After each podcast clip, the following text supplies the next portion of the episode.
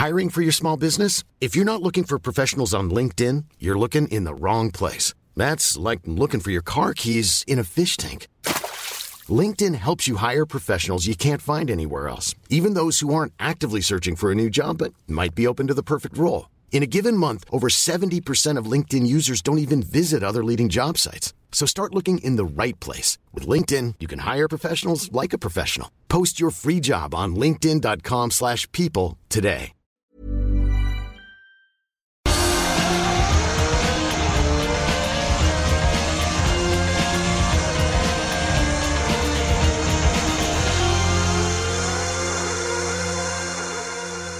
This episode is in partnership with British luxury yacht manufacturer Princess Yachts.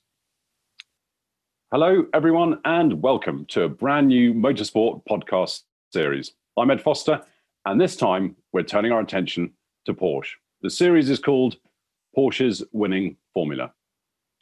Ever since Ferdinand Porsche designed the Volkswagen Beetle in 1939, eight years after launching his eponymous company in 1931, Porsche has been at the forefront of vehicle design. While the Pretty 356 was the first car to carry the Porsche name in the late 1950s, many of you will automatically think of the 911 that arrived over 10 years later. Arguably the most successful sports car of all time. The model is still being built nearly 60 years later. In those years, Porsche has won the Le Mans 24 Hours more than any other manufacturer. It's been victorious in Formula One, both as a constructor and an engine supplier, and has won countless GT championships with its beloved 911. Porsches have even done rallycross and rallying. In this special podcast series, we are going to speak to the racers that are at the forefront of the German manufacturer's racing development and key names from the roadcar side to get a better idea of how this great company has had so much success for so long. Hello, everyone, and welcome to another motorsport podcast in the series of Porsche's winning formula. I'm joined by Tim Schenken. Thank you so much for joining us, Tim, all the way from Australia. It's 8 p.m. with you, 9 a.m. with us. Um, it's it's great to see you. I can't believe we haven't done a motorsport podcast with you. Yeah, I think the closest I've done for well, it wasn't a podcast, but the closest I've uh, got to motorsport, apart from when I was racing, um, or in more recent years, was uh, a lunch with Simon Taylor. Yeah, with that that wonderful series he did Yes. um, for years and years. I think I once worked out how many words he had written because he, I think he had lunch with over 100 people. And in the office on a particularly boring day after deadline, um, I think we worked out roughly how many calories he had taken in over his lunch with series. and it's a miracle he's as, as light and slim as he is. Um, but Tim, obviously, this is this podcast is in the series of, of Porsche's winning formula, but you raced for so many people and um, and raced in so many cars that you know we, we've got so much to talk about. Um, what I wanted to do was just ask a bit about what you're doing now, because um, you're still working for the Australian Motorsport uh, branch. Um, are you still the, the director of racing operations? Yeah, that's that, that's my title. Um, I'm sort of easing back a little bit uh, uh, now. Um, so my main role is um, uh, with the Australian Grand Prix. I'm the clerk of the course of the Australian Grand Prix. In fact, I've been a clerk of course at the Australian Grand Prix since 1985. I think was our first race in Adelaide, our first Formula One race. Um, and I'm chairman of the organising committee, and I'm also race director for the Supercar Series. Um, and uh, in addition to that, I do a fair bit of work with the FIA. I've been on I'm on, been on the FIA Circuit Commission some years. I do a lot of track inspections for uh, for it. And I mean, this is a position you've held now for it's over three decades, isn't it? Yeah, I came back to Australia. I left Australia when I was 22. Um, I came back when I was 42, so I came back in 1984, and uh, I've been I've been with uh, Motorsport Australia since then. Originally, it was the Confederation of Australian Motorsport. Recently, changed its name, so we're the uh, FIA affiliate in Australia. Right. And how? Do, What are you very positive about sort of future of of Australian motorsport, especially on the driver side? Because you know we've obviously most famously there's Daniel Ricciardo in Formula One at the moment. Um, but I, I think I might get this stat wrong, but I think you're one of only five Australian drivers to finish on a Formula One podium. Is that right? Oh, yeah, I think, yes, I yeah. think that's correct. Yeah, yeah, yeah. And what what does the future look like for Australian motorsport? Well, well, first of all, I mean, our, our main uh, national series is the uh, Supercar Championship. Um, and like England, it's the British Touring Car Championship, and Germany, it's the DTM. So that's uh, that's by far the most popular and uh, most well supported uh, championship we have here. Uh, and of course, we've got the youngsters coming uh, coming in, uh, coming up through open wheelers, but they really need. I mean, I would if anyone was to ask me today the path to Formula One, it's to go to Europe and go karting, and you need to go there when you're young and obviously follow then that FIA uh, ladder, which is Formula Three, Formula Two, Formula One. Which strangely, strangely enough, in my day, that was the way you got into Formula One. Much the same. It lost its way for a while, but uh, Jean Todt brought that uh, that uh, step back in, that uh, that ladder back in, and uh, that seems to work very well. there's actually there's a question here that I was going to come to a bit later, but it's from um, someone called Michael Dover. Um, he wants to get into motor racing as a driver, and he's saying this is very, very difficult. Do you think it was easier, you know, back back in the '60s and the '70s to to get to the pinnacle of sport? No, I don't think it's any different. I mean, in the '60s and '70s, there was nowhere near the media coverage that you've got today. So any opportunity to find any money was almost zero. If you're if you're looking for any sort of sponsorship, some drivers had some private money, but um, uh, it's it, I don't think it's any different. I don't think it's any different. And um, and now, of course, uh, um, motorsport or motor racing is such a uh, such so well covered by the media um, that uh, uh, that you've uh, got a much better chance of finding the support to to move up through the ranks. Now, I mentioned before that the podcast is part of this series of Porsche's winning formula. Your kind of Porsche career, I suppose, really was was compressed into a sort of a three year period between seventy four and seventy seven. Is that a, that about right? And then one race in seventy eight, I think. I stopped in seventy seven. Yeah. Okay. So it's it was a quite it's quite a compressed sort of Porsche career, as it were. But the um, how did you first get involved in the because you you did the, the German DRM in seventy four and that was in the the RSR. That's right. Yes, that's. I was doing uh, Formula One with Trojan.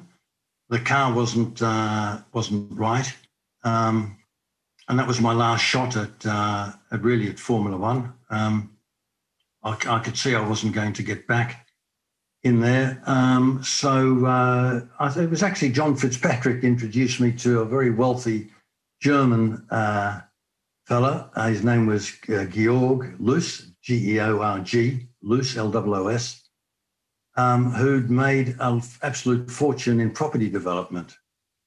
And um, he, he had his cars prepared by Racing Service Porsche. So he, he only employed a truck driver and everything else was done at the factory, um, so, which, uh, which was interesting. Um, the development was there wasn't a lot of development at the factory, so it was uh, people like Kremer and the likes. Of course, they were private teams and they could do as much development as they liked. But uh, no, it was it was it was quite a good time, quite a successful time. And how, what was your relationship with with Le Mans like? Because you, did race at Le Mans, you know, a, a, number of times, most notably in, in Porsches. Um, some people love it, some people don't really like it. Um, what did you think of the race? Well, I raced there. I think I first raced there in 1970 with Matra. in, the, in the Matra, yeah. Yeah, yeah. Um, you're going to have to keep me honest here with the years and the cars. You're asking the wrong guy, but it's right. You can get away with murder on this. um, so I'm not sure how many uh, how many Le Mans I did. Maybe six, maybe seven. But I did a, I did a um, so it was Matra, and the car was out in the first uh, hour. And then uh, in 73, I was there with Ferrari with uh, Carlos Reutemann and the 312 PB. And we got through, I think we were leading around 2, 2.30 in the morning and the engine broke. And then I was back again there with uh, uh, Loos, the Carrera, the 934, I think of a 935. But I never managed to finish. Never managed to finish. Did I, I think was it um, in '76 you finished second in class with a nine three four? I don't. I don't recall. Are you sure? I think so. Well, I, this is this is off this is this is off my sort of research over the last few days. I might well have got it wrong. So, well, anyway, let's. Um, the but it was it was quite a sort of it's a it's a strange race, isn't it? Because it's not so much you having to win it; it's it's you having to survive it, as your results show. It must be quite a frustrating race to to take part well, in. Well, well, it was. It was interesting because in my time, you couldn't drive the cars flat out for 24 hours. I think it's different today. You can drive. Uh, on the limit for pretty much the whole race. Um, certainly the first uh, the first part of the race.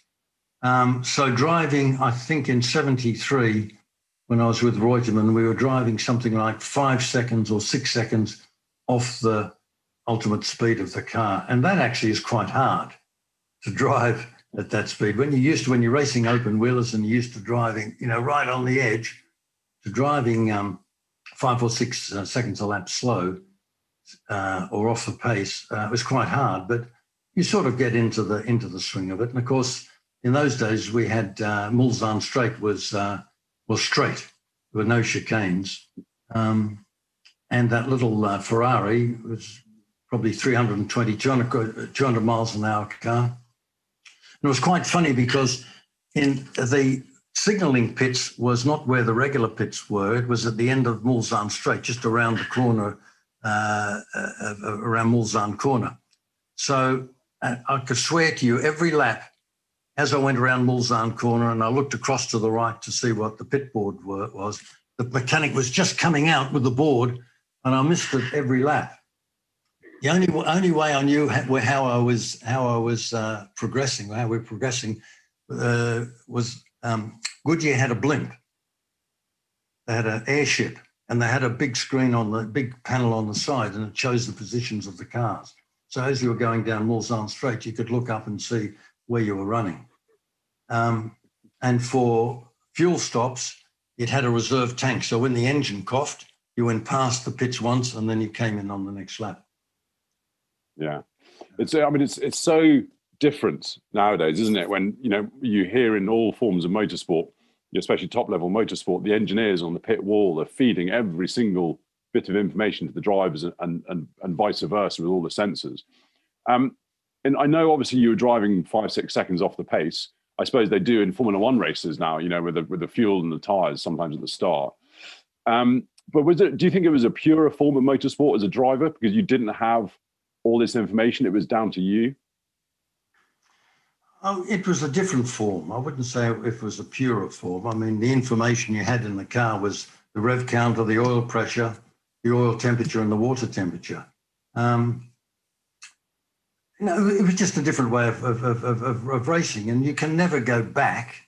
You're always going forward. And what we say today, people say today to me, "Oh, it's it's you know, look at motor racing today. It's it's um, you know, how can it be like this? It's uninteresting. And I said, well, just wait 25 years' time. You'll be looking back to the day and it's the heyday. Yeah, yeah, it's very true. Yeah. yeah. So um, the, really, the purest, the, the, purest form of racing is Formula One. There's no doubt about that. Yeah. During this period in the 70s, when you're doing German DRM, the European GT Championship, you know, Le Mans in, in the 911s, um, you also raced Jaguars, you raced Fords, BMWs. How how do they all compare? And you know, where was kind of Porsche in that pecking order? Well, first of all, you're going to have to remind me here. I was driving the Porsche. That's right, 93, the, the uh, Carrera, then the 3, 934, 935.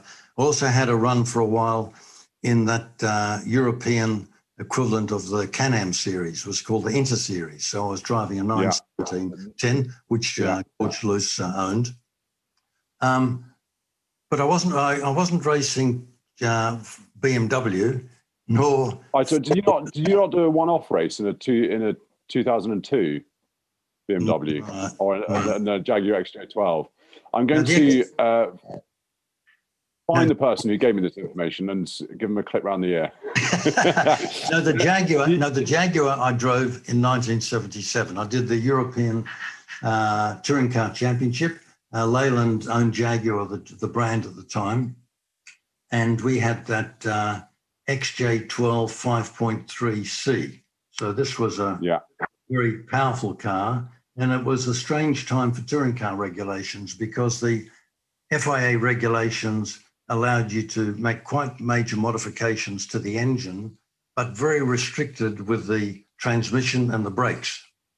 So our cars were very fast, much in the, the competition was the uh, 635 BMW, was uh, we were much quicker, much more powerful car, but the brakes, we had no brakes at all. It was like a train just slowing for a, a train into a station that just sort of slowed up. so having uh, overtaken on the faster circuits the BMWs, and they were just a little spot in the rear view mirror as you arrived at the corner, having to brake so early. Of course, they were alongside you and overtook you. Next week, you were past them.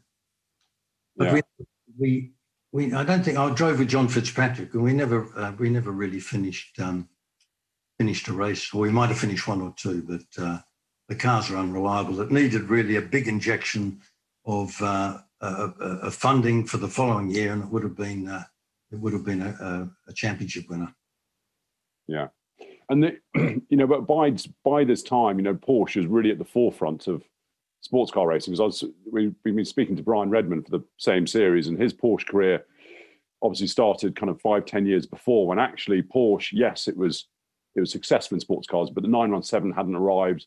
Um, and really, Porsche's success, especially at Le Mans, was was yet to come And by this stage, I guess you could tell that, that Porsche was one of the manufacturers to drive for, and it was, it was one of the cars to have. I mean, you mentioned the XJ12 with a complete lack of brakes, but uh, forgive me if I'm wrong, but I think the Porsches were obviously pretty sorted. Yes, yeah, very much so. Um, and I mean, Porsches always were from the from the virtually from the time they started racing. Uh, they got involved in motor racing. Porsches were, were always a class winner. And remember, the cars I were driving were not necessarily outright cars, they were class cars. Yeah. And uh, tell me about the 91710, because it's one of my all time favorite cars, because it's a thousand brake horsepower or something. And it's just what an absolute monster. But to people I speak to say, well, actually, it was really nice to drive, which in, in my amateur head is a very hard thing to compute. Something with that much power and sort of, you know, that, that little, you know, that little grip. Well, it was actually quite easy to drive. I, I, I, before I before the first race, I was thinking, "Oh my God!" And a thousand brake horsepower. In fact, they they had different uh, tune of engines, and and the way they did that were by the size of the turbocharger. So if you're on a short, twisty track, you had a small turbocharger on because it'd spin up quicker, so it was more drivable. And if you went to a place like Hockenheim, in my days there were no chicanes at Hockenheim, you just went out of the stadium down to the east curve, fast right and back again to the stadium. Then you had the bigger turbocharger on, put up with the lag, but the power was there, as you say, over a thousand brake horsepower. But I was a bit, uh, uh, I wanted myself to be honest at, um, at first, but when I got in the car and drove it, it was it was remarkably easy to drive.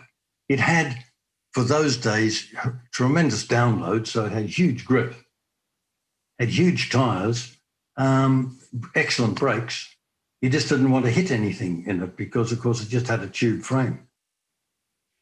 Yeah, I mean, it's it's astonishing, isn't it? But I think I suppose that was kind of Porsche's calling card, wasn't it? Especially going on into the later seventies and into the eighties, was you know these cars, the nine five six, the nine six two, they were actually very drivable cars because you know they were run by customer teams and they were not they, they weren't easy to win in, but they were easy to go quickly in and, and finish a 24 hour race.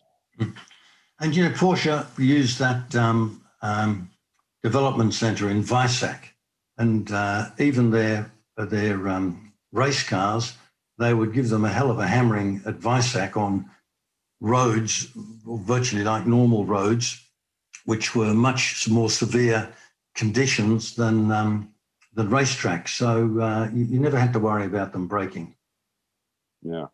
Now, going from the 91710, I wanted to rewind all the way back to, to when you were still in Australia and having made a go kart out of, I think, a bed frame. You yes. then made your um, your motorsport start, or certainly your first race start, um, in of all things, a Simca. That, that's right. My mother had a Simca Aronde, um, which I think had a, a 1.2 litre engine. I can't remember. But, uh, and I was all very, all, already very much into motor racing. And uh, I was a member of the local car club, the Mini 850 Car Club. And um, I said to my mother that I was going to a barbecue somewhere. And instead of that, I went off out to Calder because uh, they the car club had a club meeting there. And in the morning, there were quarter mile drags, quarter mile sprints, just on the straight, of course. And in the afternoon, um, they had circuit racing. Well, uh, I didn't have a competition license then, uh, but in the drag, uh, in, in, the in the sprints, you didn't have to have a, you just had to have a road license. So I, I competed in that in the morning, and then I stayed around at lunchtime just to watch some friends racing. And I noticed when the cars were lining to go up to go out of practice, practice no one, no one was really checking the, the cars. And I still had the number on the rear window. You know, you put it on with a with some white uh, uh, uh, boot polish. Um, so I thought I'll just go and line up with these cars and see what happens. And I lined up, and they waved me out onto the track. So I thrashed around there, and I thought, well, that's all pretty good. And um, then uh, afterwards, I was looking at the grid sheets, and lo and behold, my name was on there. So when my race came up, I lined up there in the race, and I I, uh, I did a couple of races. So in fact, in the background there somewhere, there's a cup. I found it uh, not so long ago, uh, which I won in, in, in, that race. So don't go telling um, Jean Todt that I did my first race without a competition license. Otherwise, I was going to say it must must sit particularly well with your current sort of official hat on. Um, but the, you then you started work for a BMC dealership in Melbourne, I think, and yes, as a, on the sort of clerical side, and that was when you started consuming the British motorsport publications, whether that was motorsport or autosport. Um, was that purely out of a love for motor racing and an interest, or even at that time, did you think, "Oh, I, I want a career in this. This is this is what I want to do"? Well, I was introduced um, to motor racing through a school friend of mine. Uh, I was I went to a, a, grammar school here in Melbourne, and uh, one of the boys in the class, uh, his father had a little hill climb car, and I went around to have a look at that uh, one afternoon. And when I saw it, a light bulb went on, and from that point onwards, all I wanted to do was to um, was to go motor racing. So I left school early. I was a, a hopeless student.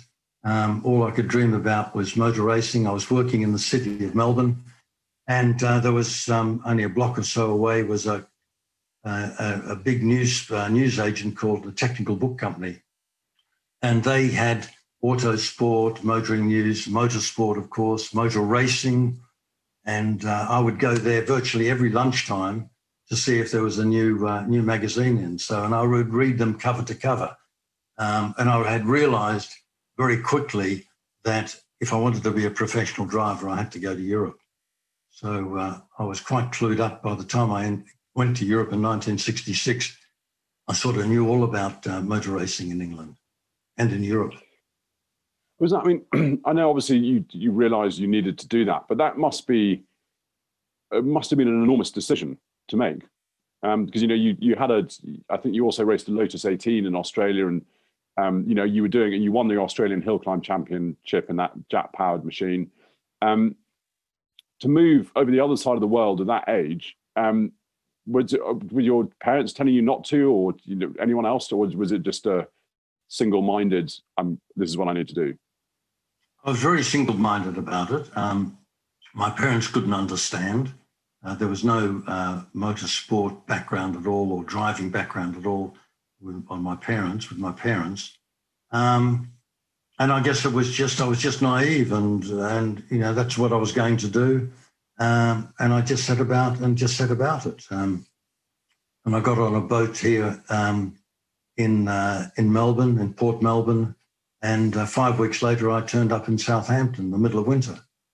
But you know when you're when you're really dedicated or absolutely focused on doing something, all the stuff around you doesn't matter. And uh, when, I, I, went to uh, when I arrived in London, I went to uh, we called it Kangaroo Valley. It was called uh, it's Earl's Court, uh, where all Australians went, and I had a bed sitter there. And it wasn't long. I was moved out. I got a job with the checkered flag in Chiswick, and I moved out uh, maybe to Brentford, somewhere somewhere like that. And uh, I, we, uh, I was sharing a, a one bedroom um, flat with four other guys. Uh, we just had four mattresses on the floor, but all of us were involved in motor racing, and the the um, flat was only there as a means of sleeping and having breakfast. The rest of the time, we're out working or working on race cars. Um, and when I look back now, I think, oh my God. But, you know, when you live for something, you, you, you, you don't notice all of that. Yeah. Uh, did, did you not go and see the editor at Autosport to uh, to get him to, to mention that the Australian Hill Climb Champion, Championship winner was there in the UK? I, I did. I went to Praed Street in Paddington. Does that sound right? And um, yeah, that's, yeah, that sounds right. I, I arrived uh, arrived there at their offices. I think Simon Taylor. Um, I spoke to Simon Taylor. Um, Paddy McNally was there because at the time Paddy McNally was the, I think he was called the European correspondent. He'd covered the Grand Prix. So I uh, I uh, arrived there and I spoke about while I was there and what I'd uh, while I was while I was in England and what I'd done. And Paddy McNally turned around and said he said you know we we, we put a thing in the, the magazine only a couple of weeks ago for a young Austrian driver, and uh, uh, through that he's been able to secure uh, a, a, Formula Two drive. Well, that was Jochen Rindt. So the following week there was my photo in Autosport, and a short story. Um, but I've, I've, been waiting for that phone call. No one ever rang to offer me a drive. now, before you before you came over to the UK, though, you had a very you had a very torrid time in Australia on the kind of on the motorsport side with the death of two kind of racing friends. Um, at that age, that must have been a very just, just tell me a bit about that because it was it must have been a very difficult thing to to go through. Um, and then there was all the press coverage of you know having these two friends having died. You were then in the car and is it going to be three fatal crashes and three weekends? Um, that's a lot for a for, for a lad your age. Yes i guess looking back now is a bit of a nightmare to be honest. But in some ways such a terrible thing turned out positive because that without that happening, and it's a, it's it's a, it's not a nice thing to say. I would never have gone to Europe. I'm sure I would have been racing. Uh, I probably would have been racing in Australia. Uh, yeah, that was that was uh, that that was a pretty tragic time, but you know that that was part of the sport. And my first Grand Prix was at Monza in 1970, and one of my heroes, Jochen Rindt, was uh, was killed there. But you know, you, you have just a naive belief that it's not going to happen to you. If you thought you were going to get hurt, especially me, if I thought I was going to get hurt or killed, I wouldn't be doing it. So yeah. all the stuff goes on around you, um, but you just uh, you, you just continue. Interestingly, when we were chatting to Brian Redman, he said um, that before he raced at Spa, he'd be up all night worrying, and he mentioned that to I can't remember who it was. He mentioned it to, and they said, You're a complete idiot. God, if I, if I was up all night worrying whether I was going to survive, I wouldn't have done it. I just didn't think about it. so they thought Brian was particularly, particularly bad on that. Um, but it's uh, once you, you uh, just let me tell you, my introduction to Spa was 1968 on the old circuit in a Formula Ford car. So, Flat everywhere. You had to brake three times right. or something. I think you only you only you only, uh, you only braked um, I think uh, three times a lap. Three times a lap. So that was my introduction to Spa. But when I went back later that year to drive a GT40, I was terrified. And the car wasn't particularly well set up. The front right height was too high. So as you went down the straight, it was sort of floating all over the road. Um, and I was driving with a fellow Australian, a chap called John Rayburn. The race started. We were a very poor team. It was pouring with rain we didn't have we didn't have wets. We only we couldn't afford wets, so we had slick tires. So the cars came around on the first lap. Jacky Ickx leading, of course. He went down past the pits, up the up through uh, Eau Rouge, and disappeared before the next car arrived. In fact, I stood there thinking there must have been a huge accident because what's happened to the rest of the field? anyhow, the rest of the field came past, and then eventually John John came past, and as he passed the pits, he put his hand up to wave. It aquaplaned and ended up in a ditch. So I was uh, I was quite quite happy about that. You know, driving around in the wet on on slicks wasn't uh, wasn't a good idea. Hey, it's Danny Pellegrino from Everything Iconic. Ready to upgrade your style game without blowing your budget? Check out Quince. They've got all the good stuff shirts and polos, activewear, and fine leather goods, all at 50 to 80% less than other high end brands. And the best part? They're all about safe, ethical, and responsible manufacturing. Get that luxury vibe without the luxury price tag. Hit up quince.com slash upgrade for free shipping and 365 day returns on your next order. That's quince.com slash upgrade.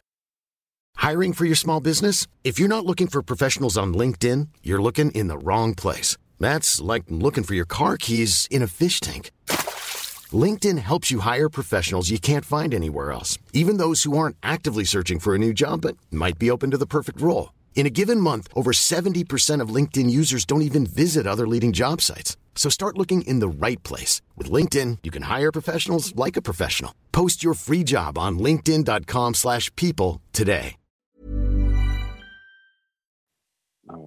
Because Stirling Moss famously always said, you know, I think motor racing should have that element of danger or at least an element of, it. you know, if you get it wrong, you get some, he, did, he didn't want people to die, but he wanted some form of penalty. Um, and the analogy he always used was everyone, anyone can walk across a tightrope a foot, a foot off the ground, but very few people can walk across a tightrope 100 foot off the ground. Um, what are your thoughts on sort of modern motor racing and the, and the runoffs, and you know what what you guys had, you know, ending up in a ditch or a tree? Well, do you know, in in the seventies when I was doing Formula One, we used to think we were quite well off because we had monocoque chassis, we had bag tanks, we had seat belts, we had bell crash helmets, we had a an excuse for a roll cage. Um, and when we look back at what it was like racing in the 50s and 60s, of course, they had nothing like that. So we were, in some ways, much better off. Yeah. It's. I wanted to talk a bit about your 68 season where you started Formula Fords, and then by April you had a Formula Three contract because you were winning everything, and then you won not only the British Formula Ford Championship but also the British Formula Three Championship, which I think to this day is the only time that's that's ever been done. Um, I know you learnt the the British circuits uh, in obviously in an Anglia and then Lotus 22, I think. But yes. what was it that made everything click in that 68 season? Because you were you were nigh on unbeatable. Well, I had the right car and I had the right engine, uh, and it's it's like motorsport is today. It has to, if it's all going for you, uh, it's all going for you. Um, and as you say, I'd learnt the circuits with that uh, for the, well, only a couple of races in the in that uh, Ford Anglia, but in, with the Lotus 22, and also I had all the gear ratios for the uh, for the uh, Formula Three gear ratios for the British circuits, and I was able to calculate uh, the difference and convert it to for, to Formula Ford, because obviously a much lower revving engine but same Hewland gearbox. Um, so I just started on the off on the right foot, and it just it just happened. Uh, and um, I mean, the amount of motor racing you could do was incredible. In 68, 1968, I did 68 races in the year, and I think I won 48 of them. 32 uh, were in, form, in, in were Formula uh, Formula Ford wins. But you could the race meetings then were on the one day, so you could race at Silverstone on Saturday and go to Snetterton and race uh, Snetterton on uh, on the Sunday. And you often had heats and finals, so the amount of mileage uh, one could do was was incredible. Yeah, and the, you mentioned the gear ratios there. There was wasn't there a particular trick you had for Brands Hatch for qualifying and then the race? Yeah, that was in that was in Formula Three. Um, uh, I think a few of the the top drivers would do this. So in, for practice, you'd put your first gear um, was you used it uh, Druid's hairpin. Um, so you effectively then, once you got out of the pit, you got running, you really had a five a five speed gearbox because the first first gear, you, the first you wouldn't use, but you used all the other four. But when it came to the race, of course, you had to you couldn't start with that um, uh, with that very high first gear. You had to go back to a normal uh, uh, to, to the normal gear ratios, and surprisingly, you, you it just fell into place. You didn't have to think about it. Um, it just worked. So instead of going into druids in first gear, you went in in second gear. was it not? Was that where you met Ronnie Peterson? I met Ronnie. Yeah, and I met Ronnie. I think it was '68, and I have to say, gear ratios. Then that was a big deal. The gear ratios, especially with a Formula Three car, because the thousand cc, high revving, no torque. So the gear ratios were quite critical. And normally, if you were, say, at Silverstone and someone asked you for the gear ratios, you'd give them the gear ratios for Monaco. Or if you're in Monaco and they asked you for the gear ratios, you'd give the gear ratios for Silverstone. But I don't know what it was about Ronnie. I just he came and chatted to me and asked, uh, could I help, and asked for the gear ratios, and I gave him the gear ratios, and uh, we sort of got on from then. Where he was um, a lifelong friend, short life yeah. for him, but uh, um, we got on well together. and our wives and uh, well, they were girlfriends then, and got on well. So um, it was unusual for me because really, I didn't make any friends in racing. Everyone to me was the enemy. You were trying to beat them, so how could you be friends with them? Um, especially your teammate, because there you had somebody in the same car as you, so you had to beat him. That was your first. Your first aim was to beat your teammate. The second aim was to win the race. But with Ronnie, we just uh, we, we just clicked. What, what was he like as a driver? Because you know, for for someone my age, the photos you see of him as, sort of opposite lock, and you hear stories of him complaining about understeer, and then a mechanic going down to the corner where he's complaining about understeer and seeing him coming in on oversteering, and they had to tell him, "Oh no, no, no Ronnie, that's oversteer." And then I'm making it oversteer to get rid of the understeer. Was he was he as naturally talented as as everyone says? Yes, he he was just he was just gifted. Uh, um, he was just gifted, and it was interesting when I started driving for Ferrari. We drove together for Ferrari in 19. Uh, we drove uh, uh, together in 1972, and one of the first, the early races I did, he would go out and practice and do quite a exceptional time. I'd get in the car and it was wasn't balanced at all. It was all over the place. So I'd get the car working the way I liked it, and then he would get in, and I'd think, "Oh my God, he's going to go five seconds a lap quicker." Well, he never went any quicker. He'd just drive around the problems. Um, and it worked well with us because I would sort the car out. So, you know, to drive around the problems, you're very hard on the, you'd be very hard on the car, certainly on the tires.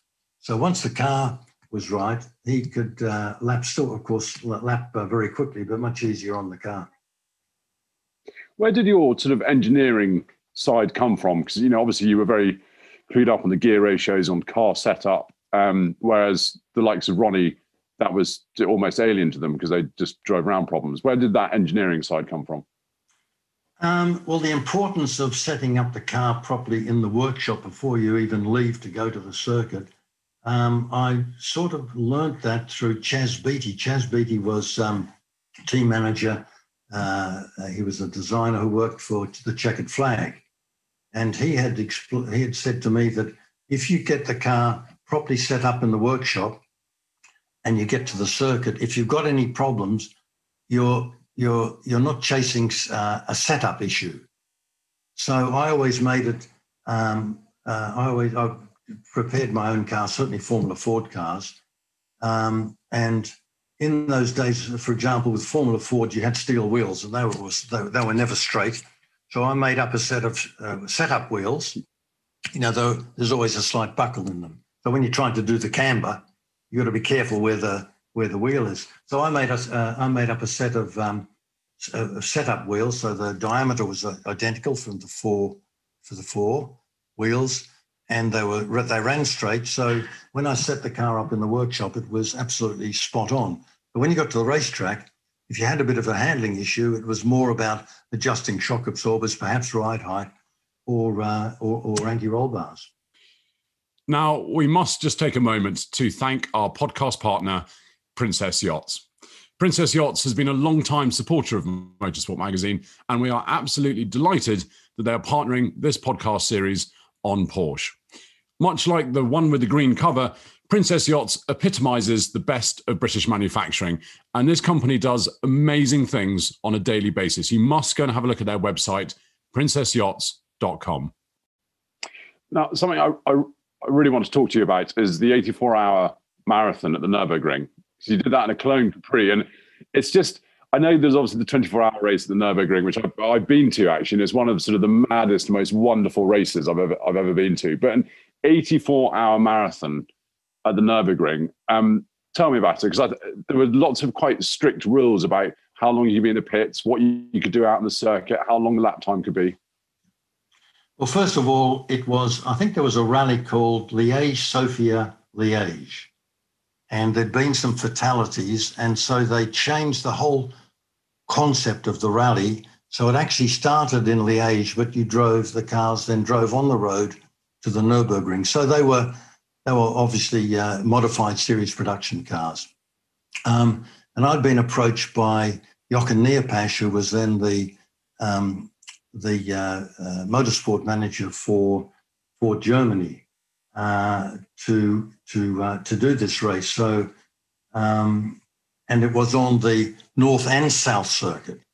So one lap was 29 kilometers. I think on the on the north circuit it's 22. So it was 29 kilometers. And I was driving with Dieter Glemser and a Frenchman. His name I can't remember his first uh, name, but it was Pio P I O T and uh, it was 84 hours, so long as you say. But it did have some strange rules, and one of them, exactly as, as you pointed out, was was uh, the pit stop. Because for every minute you were stopped in the pits, you were you were deducted one lap, which was 30 kilometres. And the rules being what they were at the time, um, we didn't you didn't have air guns and air jacks and all this sort of thing. We had a hydraulic jack, and you had to use the wheel brace that was uh, that was um, on the car. So the race started. In, uh, the race started in uh, in good weather. It wasn't long, and it started to rain. So we'd worked out that you could stop in the pits. The mechanics could change one tire, and you could get out again in less than a minute. So you went out, you stopped. So you had three slicks and a wet on. You did a lap and stopped again. You had three slicks, sorry, two slicks, two wets, stopped again until you were all on wets and then it would dry out. So you'd have to go through the through the same thing again. Is everyone doing that? I can't remember. It, it, it, just seemed seemed silly, but I mean, we were. Uh, I think we we got as far as sixty hours, and you'd have to look at the records. And I think the head gasket went, but we were well and truly in the lead by then because teams had been taking, they'd been losing uh, thirty, uh, one lap, thirty kilometres every time they stopped in the pits for over a minute. But it was also it was also funny the start of the race because unlike a normal race where you pull up on the grid, you get the countdown and the uh, the national flag and you start. This race started the first time you cross the, the line. Uh, I think it probably started three o'clock in the afternoon. I don't remember. So the first time you crossed the line after three o'clock, that's when your race started. So a lot of people had worked out, well, I'm say a lot of people, maybe 10 other uh, drivers had worked out. You go out just before the hour, drive around carefully, and hopefully you would arrive at the start line just as the clock ticked over the hour and you were you were then um, you then uh, started your laps. Well, I was I started. I was a bit nervous and I went a bit quickly, so I don't know if you're familiar with Nürburgring, but uh, when you come to the end of the straight, it goes under a Dunlop bridge, over a crest, into a little gully. Well, I arrived there and I was early. So I thought I'd just pull over on the side and wait. And when I pulled up on the side, there were about six or eight other cars there. Um, and you could see the clock on the tower as it was going up to four o'clock or whatever the hour was. The French were, of course, were out having a pee on the side of the road as they as they tend to do. and just as the, as it came up to one minute to four, everyone was in their cars, and magically it clicked to uh, to four o'clock, and we all drove through the final chicane and down uh, and down across the line.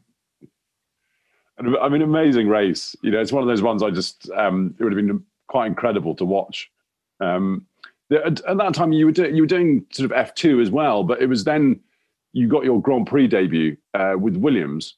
Um, we've got a question here uh, from from Gary. who's saying that obviously you raced for Williams right at the start. Were there any signs then that they would go on and achieve so much? Because I think in the 70s it was just Frank, wasn't it? it was just Frank and a couple of mechanics. Um, and I got that drive when Piers Courage was uh, killed.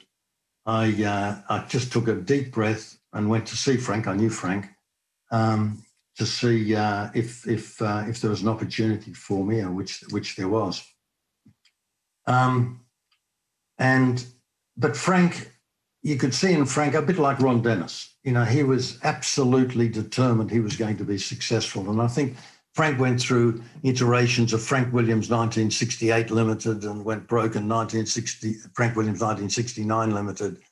And in fact, in the end, uh, or in, the, in those early years, the sponsorship money he was getting for the following year, he had to spend in paying people for the previous year. So he was always right on the, absolutely right on the limit. In fact, some of the suppliers um, wouldn't take a check from him; they'd only take cash. That was uh, that was the way they dealt with him. But as I say, he was he was um, he was absolutely single-minded about uh, about uh, about getting to the top, which of course he did. Yeah, was it was a big turning point? Patrick Head coming on board. Patrick, yes, uh, but that was after my time with Frank. Patrick Head, I met when I was driving for Trojan in fact, he might have had a short period with Brabhams, I'm not sure, but he was a draftsman really uh, helping Ron Tauranac with that Trojan in 1974. Um, and uh, obviously a bright guy. And uh, he went on and uh, he's, um, he, the, the, record shows. Yeah. And in 70, you were, you were driving the year old Brabham, the BT 33. Um, I think, did you not get a mention by Jenks for you know for because you you you obviously got some good results that year, um, and I think Jenks did then specifically mention you as having a, driven a very good race in a year old Brabham. That must have been for someone who grew up on motorsport and reading Jenks's Continental Notes and his Grand Prix reports. That must have been a uh, quite a nice moment. It was a very nice moment, and of course, uh, uh, Jenks was uh, was a hero. Um, and um, in my bookcase behind there, I still have his uh, wonderful story of uh, winning the Mille Miglia alongside uh, Stirling Moss. Well, Stirling won it, and uh, James yeah. beside him. Well, uh, you, you, think you think you've got died problems? I, if you, I move my screen up, those are all my motorsports. it's, like, it's, it's, like it's like a disease. It's a problem. well, mine are on the other side there. You can't see them. Most of mine are free. I wouldn't pay. I wouldn't. Uh, I wouldn't pay for a book. no, I'm joking. I'm joking. Um, it was interesting because um, being an Australian, you'd think naturally um, my hero would have been Jack Brabham, but strangely enough, it was Stirling Moss, and that was a, that came about because I was reading all the English magazines in the 60s, early 60s, before I went to Europe. So Stirling Moss, of course, was the man. Um, so uh, I always thought he, he was he was something special, and I was very lucky. I went uh, some years ago. My wife Brigitte and I went and stayed had a couple of nights with Sterling and Susie in um, in London and uh, at his house in London, and that, that, that was just so special. He is an incredible man, incredible. Now, you know what was yeah. lovely about him? He could easily have been saying, "Oh, it wasn't the same in my day." There might have been a little bit of that, but he always respected what the current uh, rules were, the current cars were, and the current drivers were. Yeah. What I what I found amazing about Stirling was how even up right to the end, he was still flying all over the world, going yeah. to you know, watch motor racing, and he, he was genuinely interested in in the you know the cars, and he he did those pieces with Lewis Hamilton with the Mercedes cars and sort of swapping yeah. cars. And I think he was genuinely interested in how the modern Formula One car worked. Um, and just it, what did he, he, used to say, movement is tranquility. Um, yeah. But he just he never stopped, never stopped. Incredible. Yeah, he's he yeah. was one of a kind. Yeah, it was it, after it was. Am I right in thinking that your move to Surtees, you've always sort of said was was the beginning of the end for you in Formula One? Because it was it was a very difficult team to work for with John because I think he was he was still he was obviously in charge of the team, but he was very involved and quite imposing on the drivers, wasn't he? He was. He was a very difficult uh, chap to drive for, and I think if you talk to any of the those who uh, raced for him, um, they all had their own. They've all got their own stories and, and difficulties. Um, the driver who was absolutely suited uh, for uh, Team Surtees was um, Mike Hailwood, because Mike just turned up, raced, and went off. Um, so he never really got involved in the setup of the car or anything about the cars at all. And that was John's sort of driver. And uh, I mean, I, I, had some I had some very strange experiences uh, during the year, situations during the year. And one of them was at the um, British Grand Prix of Brands Hatch, where I had outqualified um, I had outqualified Mike and I was pr- proud as punch. I think I was fifth quickest, and um, uh, and Mike was no slouch. I tell you, when it came to uh, to came to cars, um, came to racing, and uh, John uh, said, "Oh no, that time's wrong." And I said, "Well, what do you mean it's wrong?" He said, "Yeah, it's wrong. It's wrong." He said, uh, uh, "Pat, it was his wife's name, Pat, Pat Surtees, Pat." He said, "She's the official timekeeper. She's got the correct times, and you weren't as fast as Mike. Uh, I'm, I'm going off to protest your time. hey, what are you talking about? Yes, I'm. Yeah, that's. I'm going to protest your time. In the end, he didn't, but um, that was just an example. And uh, I've, I've, I met John in recent years, just before we lost him. Um, he was a he was a great bloke, a really great bloke. Uh, for some reason, just paranoid uh, running his race team. He thought everyone was out to get him. Yeah. Do you think he had a an easier relationship with Mike because they were both bikers? Do you think yeah. there was anything there? I'm sure that helped. But the big thing with Mike, as I say, he just turned up, drove, and left. Um, and that suited uh, John. He didn't want people fiddling with the car and asking questions, asking difficult questions. Yeah. Um, fast forward a little bit, and around this time, you're driving the the three one two the Ferrari sports car um, and doing the Daytona 24 hours, you had quite an interesting night the night before the 24 hour race with Ronnie, did you not? You're, you're, you're ruining all my good stories. These are. Well, I, haven't, I haven't said what happened yet. Um, yes, no. What happened there is uh, Ronnie and I were there uh, at Daytona for this was 72 for the thousand kilometer or six six hour race and we were staying. Uh, I was at the um, the Speedway at the Holiday Inn, and we got a bit sick of the of the uh, meals there. And uh, I said to ask Mario Andretti, "Have you got? You know, it's awfully boring eating there. Is there somewhere decent to eat in town?" He said, "Yes, uh, whatever the hotel was, go down there. Um, it's right on the beach. It's lovely, and you can look out across the beach and across uh, across the sea, the ocean." Um, and so Ronnie and I went down there and we were sitting there eating and we noticed the odd car driving up and down the beach. And uh, uh, Ronnie said, Oh, well, we should, we should have a drive on the beach, uh, along the beach, just for a bit of fun. Oh, yeah, okay. Well, it was always me, Muggins. I was always the driver. So we we zoomed, we after after uh, dinner, we zoomed down the highway and turned onto the beach on one of these on ramps. It was something like out of a James Bond movie. And we took off, this thing took off landed on the landed on the beach, huge slide, right in front of a police car. Um, well, the speed limit was 25. We probably arrived about 70, and of course the lights went on, and we were stopped immediately. We had the, the we had no ID on us, no ID whatsoever, and of course that's a big issue in the states. If you get stopped, the first thing you got to show is your uh, ID. We had no ID, so they took us back to the police station. They took us downstairs to where the cells were. We didn't. We weren't put in a cell, and uh, we sort of argued there for a while. Eventually, I realised, well, Ronnie was only the passenger. Maybe he could go back to the hotel and get our passports. Yeah, there's a good idea. So uh, Ronnie, by this time, was well and truly pissed off. It was late, and we had the race the following day.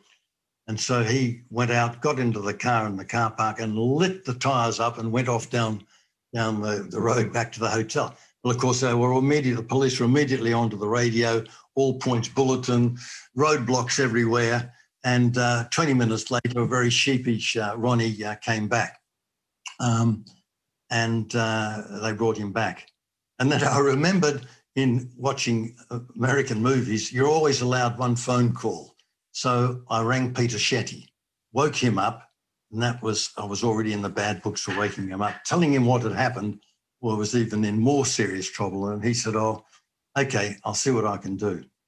Well, I think he must have rung one of the France family because maybe 45 minutes later, the phone rang um, in the police station. They answered, Oh, yes, yes, sir, yes, yes, all right, yes, yes, yes. I'll just give them a caution this time and hung up, and we were allowed to leave. So, um, yeah. Anyhow, yes, we were, did, embarrassed. we were a bit embarrassed the following morning when we arrived at the circuit. A, bit, a, a, bit sheepish. How did, how did the race go?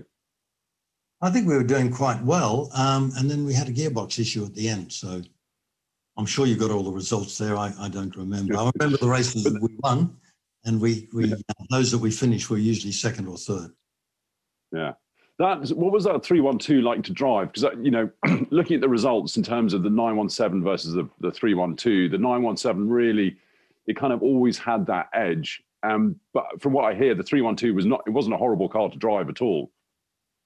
No, well, the the formula changed from five liter engine capacity in um, the previous year to to three liter. And so that's where Ferrari were using their detuned, slightly detuned Formula One engine, that three litre flat 12. Um, uh, uh, Peter Schetty was the team manager.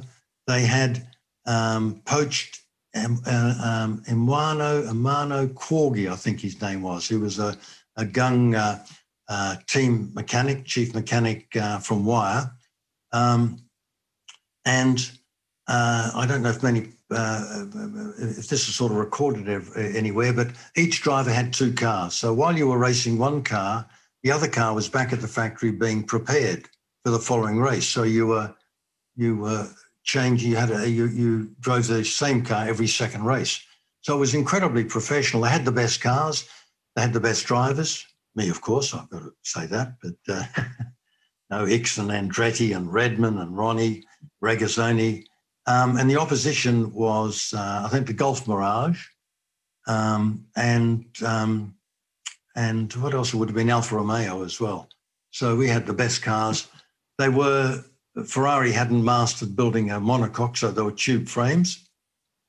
Uh, the 70, 1972 car was short wheelbase, so a bit difficult to to handle on uh, fast corners, but on on uh, shorter circuits, uh, tight corners, they were very good. It was great. And a lovely, hmm. lovely car to drive, lovely car to drive. Beautiful gearbox.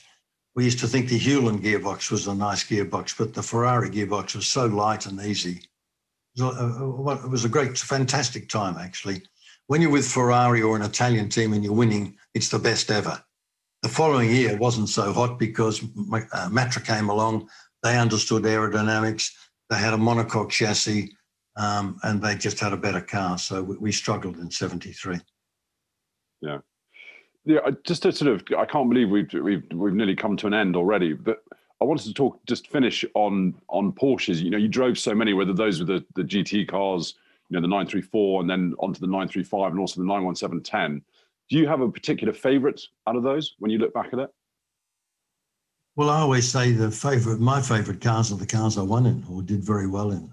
Um, I mean that that nine that nine three five was that was a difficult car to drive because it had probably had 700 750 brake horsepower. You know, it was three 3.5 liter, I think, twin turbo, very powerful engine out the back, great big wide rear tires to to um, uh, to handle the power and skinny little front tires and a lock diff. So they were very, very difficult to drive, especially in the wet, because when you arrived at a corner in the wet, they always wanted to go straight, and it took a bit to get it to, to turn. And then, of course, once then when you got the power on, it was then all oversteer. Um, but I won the Nurburgring thousand kilometer race in it with John Fitzpatrick and Toine Hezemans, so I was happy. I was happy. Yeah. and you you know you you you had wins really sort of all over the world, but was were there any circuits? Because I keep bringing up Brian, but obviously we've talked to him, you know, about this, you know, with the, in this series. He hated but loved Spa. You know, he didn't like racing at Spa, but he won the thousand kilometers four times. Um, did you have a circuit that you had particular sort of affinity with that you just naturally went quicker at? Uh, no, once again, the circuits I did well on are the circuits I love. I, I did actually enjoy uh, Nürburgring, I must say. For some reason, Nürburgring just seemed to suit me. Um, and I know they call it the green hell, but it wasn't the green hell as far as I was uh, concerned. Uh, and other great circuits, and we've lost many of them now, was uh, Brands Hatch Grand Prix circuit, the original layout. Uh, Oulton Park uh, was also um, original layout there. They were fantastic circuits. Rouen in France, um, Albi, um, uh, you know, they're circuits that I, I, doubt would survive today, but uh, uh, they were all wonderful circuits to drive on. Fast, demanding, hard, tough. Yeah. Well, Tim, we, I can't believe we're sort of out of time already, and we, you know, there's so much we haven't talked about. Um, but really, that's just a good excuse to maybe do another podcast soon.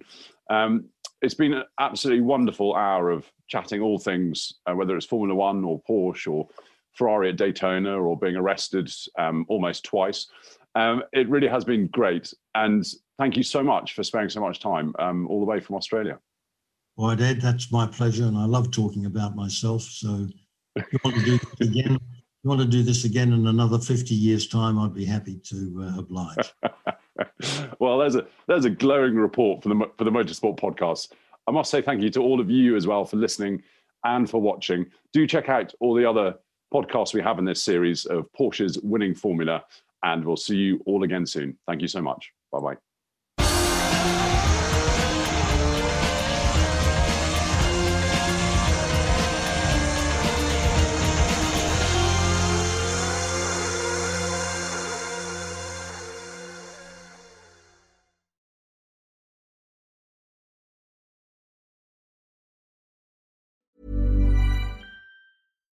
Hi, I'm Daniel, founder of Pretty Litter. Cats and cat owners deserve better than any old fashioned litter. That's why I teamed up with scientists and veterinarians to create Pretty Litter. Its innovative crystal formula has superior odor control and weighs up to 80% less than clay litter. Pretty Litter even monitors health by changing colors to help detect early signs of potential illness. It's the world's smartest kitty litter. Go to prettylitter.com and use code ACAST for 20% off your first order and a free cat toy. Terms and conditions apply. See site for details.